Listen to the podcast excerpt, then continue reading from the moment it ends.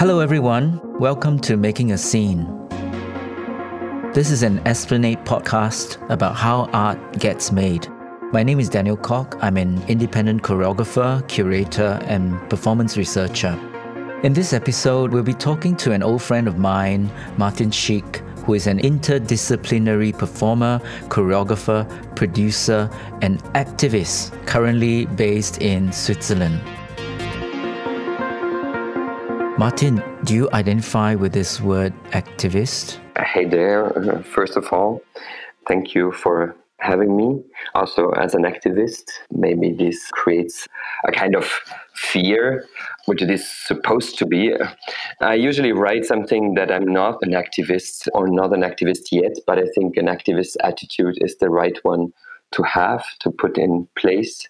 So I'm writing this in a CV also as a kind of an orientation for myself where I want to go and where I shouldn't um, lose my focus. Mm. I think we'll definitely be talking about where we come from and where we're going. And actually, I remember when we were flatmates in Berlin, there was one day I was working on my bio and I was in the kitchen, and then you sat down and we ended up having a chat about it. And in my bio, because of that day, I started writing that my earliest influences were Paula Abdul and Dirty Dancing. I was just looking for an honest response to like how did I start working with dance? And I absolutely loved Paula Abdul at that time. And she called herself a choreographer and I was like what is that? Whatever that is that's what I want to be. And then Dirty Dancing I was watching the dance sequences and just copying them because I'm from a a lower middle class or working class family and there's no access to dance classes for a boy so i was just copying all these videos. So in truth dance history didn't begin with ballet chinese dance or martha graham. It was paula abdul and dirty dancing for me so, one of the questions we want to ask you in terms of background, maybe you can start by sharing a little bit about where you come from. I know that you came from TV actually, as well as theater. So, what were your artistic influences and how you became an artist? So actually, I am coming from TV, let's say, because that was my cultural education. I grew up in the countryside in a small village that is more oriented on sports and whatever association you find in a village. So the window to the world was via television, and television was limited because there was only the Swiss channel that we could see because we were kind of a traditional family. I'm a very late late bird and a lot of time I feel very young in the art business, even though I'm over 40, I feel like 20 regarding the, let's say, the art education I, I have in my past because my first contacts were maybe with 18 when I've seen the first ballet in life in Prague. When I was sitting in there in the first three, four seconds when the, the curtain opened, I was already crying. Even so, there was no there was no dramatic scene or anything. It was just the fact of being in a theater, as if I would know that this is is something for me or this is where something is going to happen in the in the future. It's like coming home without knowing that you had this home before. And that's where this idea of becoming a ballerina grew and was kind of interrupted by our society that decides that a ballet dancer needs to start training when he's five years old. Also, in this international competition where a guy that's 18 years old can hardly, how to say, speed up to have kind of the same level this door was closed and later i was happy that it was closed because many other beautiful things happened well i think it's interesting to hear about how the interest in dance and performance also first came from the point of view of a, a spectator, a consumer, even. Because I am linking to this word consumer because I know that consumption marketization of the arts, modes of production, if it's not too big a leap, it eventually became a very big part of what you do artistically now. I wonder if you can very quickly describe that evolution from watching ballet at 18, wanting to be a ballerina, to doing the kind of work that you Sounds do like today? A long way. Yeah. yeah, Of course, you always get aware of the conditions of work. Mostly, if the door is closed, you might be also a bit more critical than when it's wide open and you are uh, dancing through this made up environment. So, if you have to install your place yourself, maybe you start with a different attitude. But then, even doing critical performances in the rather open and independent art scene, I was totally confronted to this place or this condition of, of the making of art, which is a very special condition, of course, because talking as a Swiss white guy, this is a totally, a totally privileged position. And for many years, that wasn't so clear for all of us what we were doing, that it was so much connected on what society actually put in place as a, a kind of a system where the cultures and the art scene uh, plays its role. We just did our shows because we, we felt excited to dance and show something that we can do and to entertain the audience, but also entertain ourselves by being in nice artistic groups and talking about fancy um, topics. While doing this, you get more and more into this discussion with yourself about what are you actually doing and what it is creating who pays for it and why and what is it creating in a bigger context by joining this art market machinery. It wouldn't be the same if someone is talking from another perspective or from another geographical spot.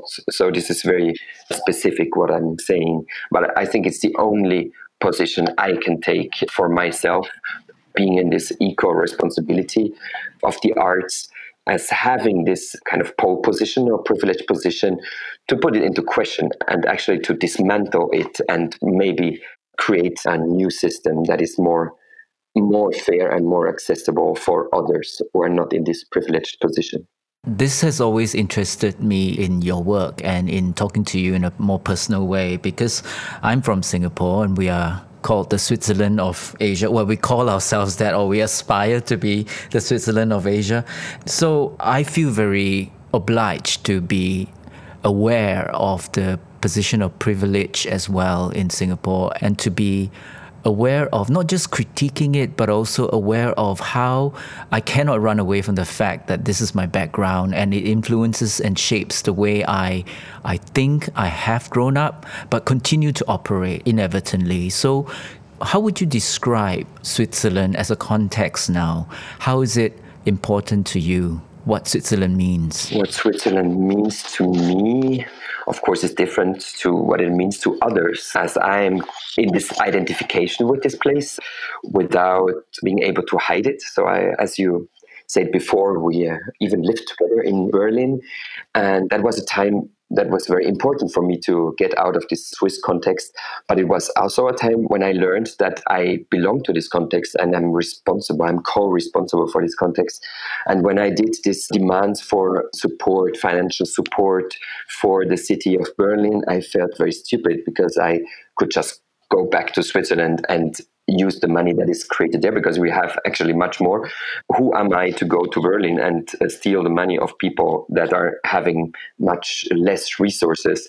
So that's somehow one of the reflections I had that I should actually go back because that's where I can be much more influencing the situation than when I'm abroad. That was a personal decision. I don't say that any every Swiss person has to has to do that, but having this access actually to those headquarter, let's say money headquarter, is something that puts me into a responsibility. And having the privilege, many times in many discussions, we are just in the role of shutting up and stop talking because we actually have no idea. And this act of listening to others, to give voices to others that uh, are having a totally different approach to those topics, is, is very important which on the other hand is not so easy if I'm in Switzerland, and that's why I'm I'm trying not to lose this connection to the outside, to the international context. Well, I'm aware also that aside from this awareness of the relationship with capital, but also one's awareness of climate crisis has also resulted in you making a point to after several years of doing a lot of international touring, decided to re negotiate the terms of your creation and production so that you do your very best not to travel anymore. Can you tell us a little bit about that decision? Yeah, that, that was a decision that was personal, but it was also connected to the artistic practice that we're supposed to do. So there is this fact that again, talking from the Swiss perspective, we are quite uh, fancy artists and a successful artist if we travel a lot, even if we do a show for maybe 20 people in Singapore. It sounds great to be in Singapore and post a photo on Facebook saying, hello from Singapore. That's where I am right now. That create your cultural or artistic capital at home this is a logic that I wanted to dismantle also for myself to not perceive myself as more important just because I'm far away, just because I'm traveling. And how could I create this identity as a more local artist, a local operator, where I can have much more influence because I'm staying more time and the production I do can be more intense and can be more rooted to the to the place and also more sustainable in that sense. It was also a, a personal decision for my own health, let's say. I found it a very toxic practice and to fly a lot and to be two weeks in a place, making friends with people and leaving again. So I was longing also for these more durational relationships with people, with topics, with places, and being less in this uh, airports. is an airport life if you're an international artist and you do this practice. And at the same time, it was an interesting topic also to talk about in what sense the arts are joining this movement, this ecological movement that we're constantly addressing, but actually we are not practicing that topic.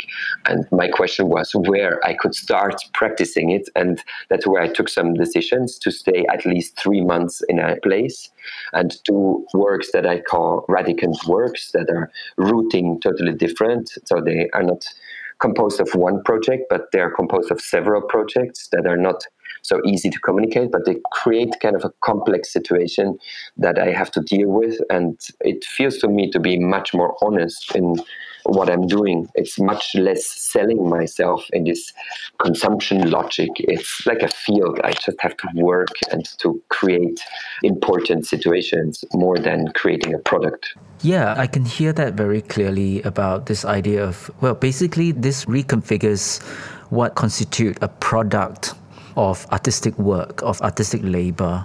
And I think that now, perhaps more than any other time, this has become a very pertinent question to ask, right, in the context of COVID. So I'm super curious to catch up with you over the idea of like, what do you at this moment think is the role of the artist? How can dance be a part of social rehabilitation, for example, in a post COVID environment? Are these things that you think about?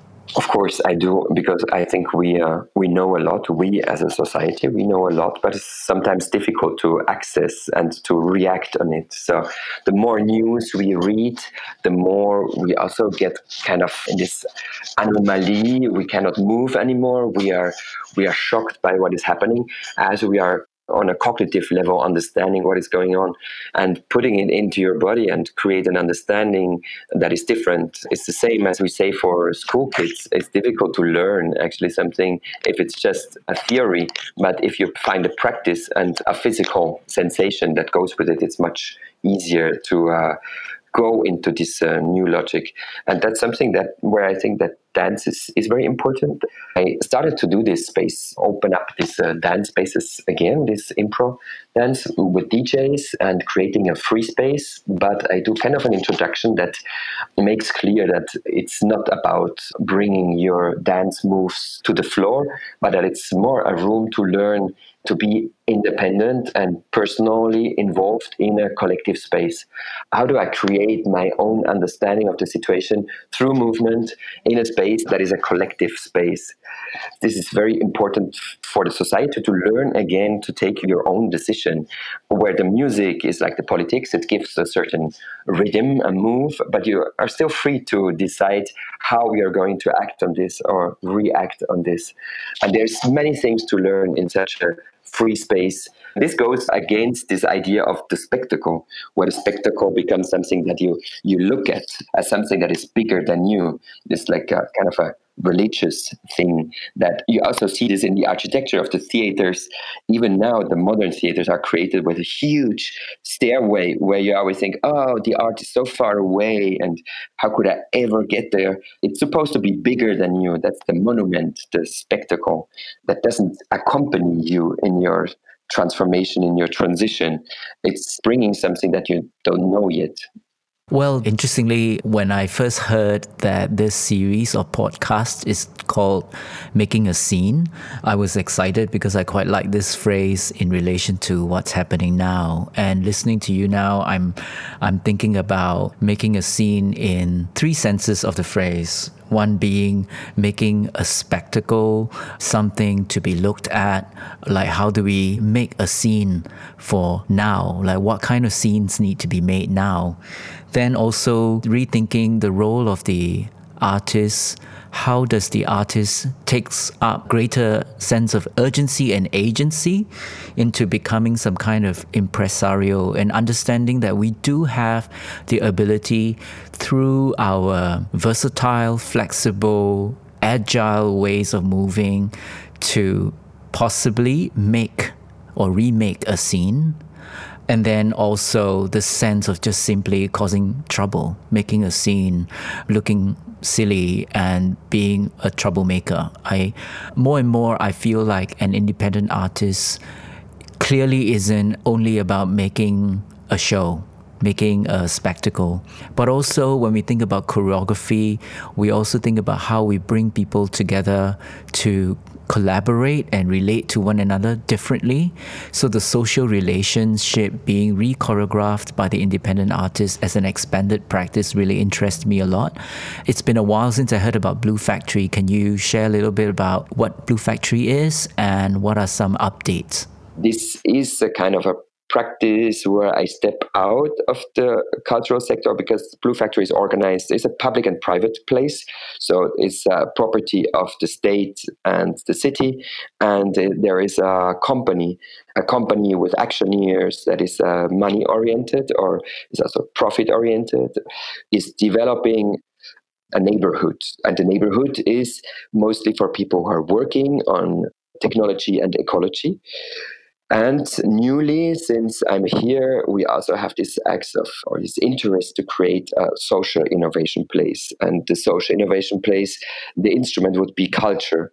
So, how can culture contribute to this existence of the citoyen du futur, how we, we call it, this uh, future citizen that knows how to live differently in a time in a close future? Or actually even now, by practicing ecological principles, by taking part in discussions, conferences, in concerts in institutions, micro institutions that are created here.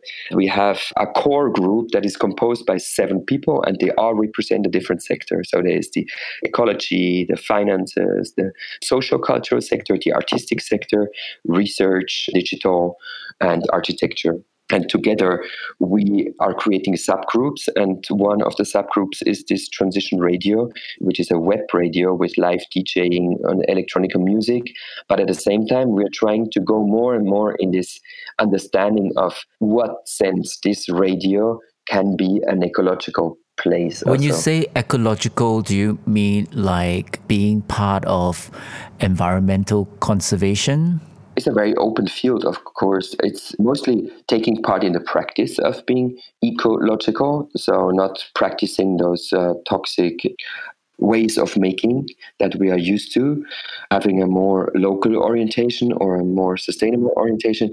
But it is also by education, by bringing up topics that could be interesting for young people to to think about and making podcasts and uh, having a kind of an appearance that is also bringing this coolness into being ecological. Is this interest in working and thinking in ecological terms connected to your new and current work where you are working and dancing with animals? Because when i first heard that I was pleasantly surprised because over the last two and a half years, almost three years now, I've been working on uh, a piece with plants and trying to study Tai Chi and Taoism alongside the practice. So I'm really excited to hear more about what you're working on with animals. Yeah, me too. I would have the same question to you. I would be interested what, what is happening there in this conversation you have with those non-human entities. I think it's something that is, is very fashionable right now in the in the arts because it, it is following kind of a stream that was a philosophical stream. We are very influenced by the literature literature that was created some years ago with Bruno Latour that yeah hit us somehow in our brains by opening up to others. And it's something that we are not so much aware of. And in some years, we will touch our headphones and say, how could we put animals in cages? And there will be a new respect that will be um, the new normal. And right now, we are far away from it this process of bringing in the others into the arts again will be a long process. Of course we start making shows with those entities and we uh, interview them we bring it on stage and we we kind of make a first contact. And then the next step will be how can we uh, actually be together maybe also thanks to the arts we got there but then is also the question how do we live together as an extension of those art pieces and i found this place that is called uh, Janju Lab, which is in Chimay in Switzerland. They also do artistic projects and they are having a circus school. They work with children and they have a lot of animals. But those animals, they are living together in a kind of a cohabitation. It's like when you have these flatmates, they have those flatmates that are quite different. So they, they go to the maximum of diversity within one flat, let's say, or one stable. And there is also kind of a very soft transition to the human space. So they live very closely to those animals and they work with those animals. But the work is also not so much separated from their living. And that's a place where we uh, have those dance sessions together with the animals. Where we always discuss afterwards what is actually happening. Do they really want to dance with us, or are we forcing them to be in our new logic and this fun thing also to our motivation actually to open up, but where is their interest and their needs, and how can they have a profit out of this situation? And so maybe, but that, that's a good moment for you now to introduce your work to this conversation. Well, if what you're describing is motivated by the question of how to involve the others, quote unquote, into our lives, I would say that the motivation for me initially was the opposite, whereby I was I was interested in how do I put myself aside and start to be able to sense what it's like to be an other. Because that question was really bothering me in an earlier work, in a couple of earlier works, where I just find it really a big challenge to ask myself or uh, somebody in the audience to practice seeing things in a different way, to to imagine for a while that you are not you don't have to watch it as yourself, but what it might be like to watch it from a different point of view. And then I was thinking about how do I watch something as a transgendered person, as a woman, as a black person, as a white person, even. Like, how do I practice watching differently? So I suppose in the end, it came to more or less a similar kind of direction where there is also. I wasn't thinking about Bruno Latour at first, but I think this is definitely somewhere there. Where we are aware that where if the plants are present, I like that immediately people practice a different way of being attentive that there is a different presence in the space and we can watch each other through the plants with the plants and maybe even entertain the question of is it possible to be watched by the plants and i think these questions over the last few months certainly became a very big one in the sense that I'm aware everybody around the world is starting to buy a lot of plants and putting in their apartments when they have to be on lockdown. And the stillness that we are experiencing, the isolation, when compared and contrasted with plants, start to feel like a different way of being finding a new, different sense of strength, and also just feeling maybe not so alone. The sense of isolation is less. And so I'm really curious about this. And also tying it back to the practice of Tai Chi and Taoism, which is a Chinese religion or philosophy, as well as physical practice.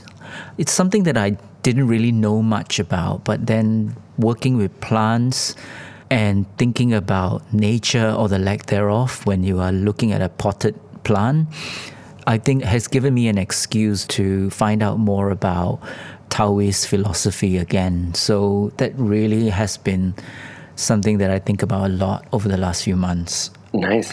We want to be part of that, of course. okay, because of that question, I don't know how to bring this conversation to an end.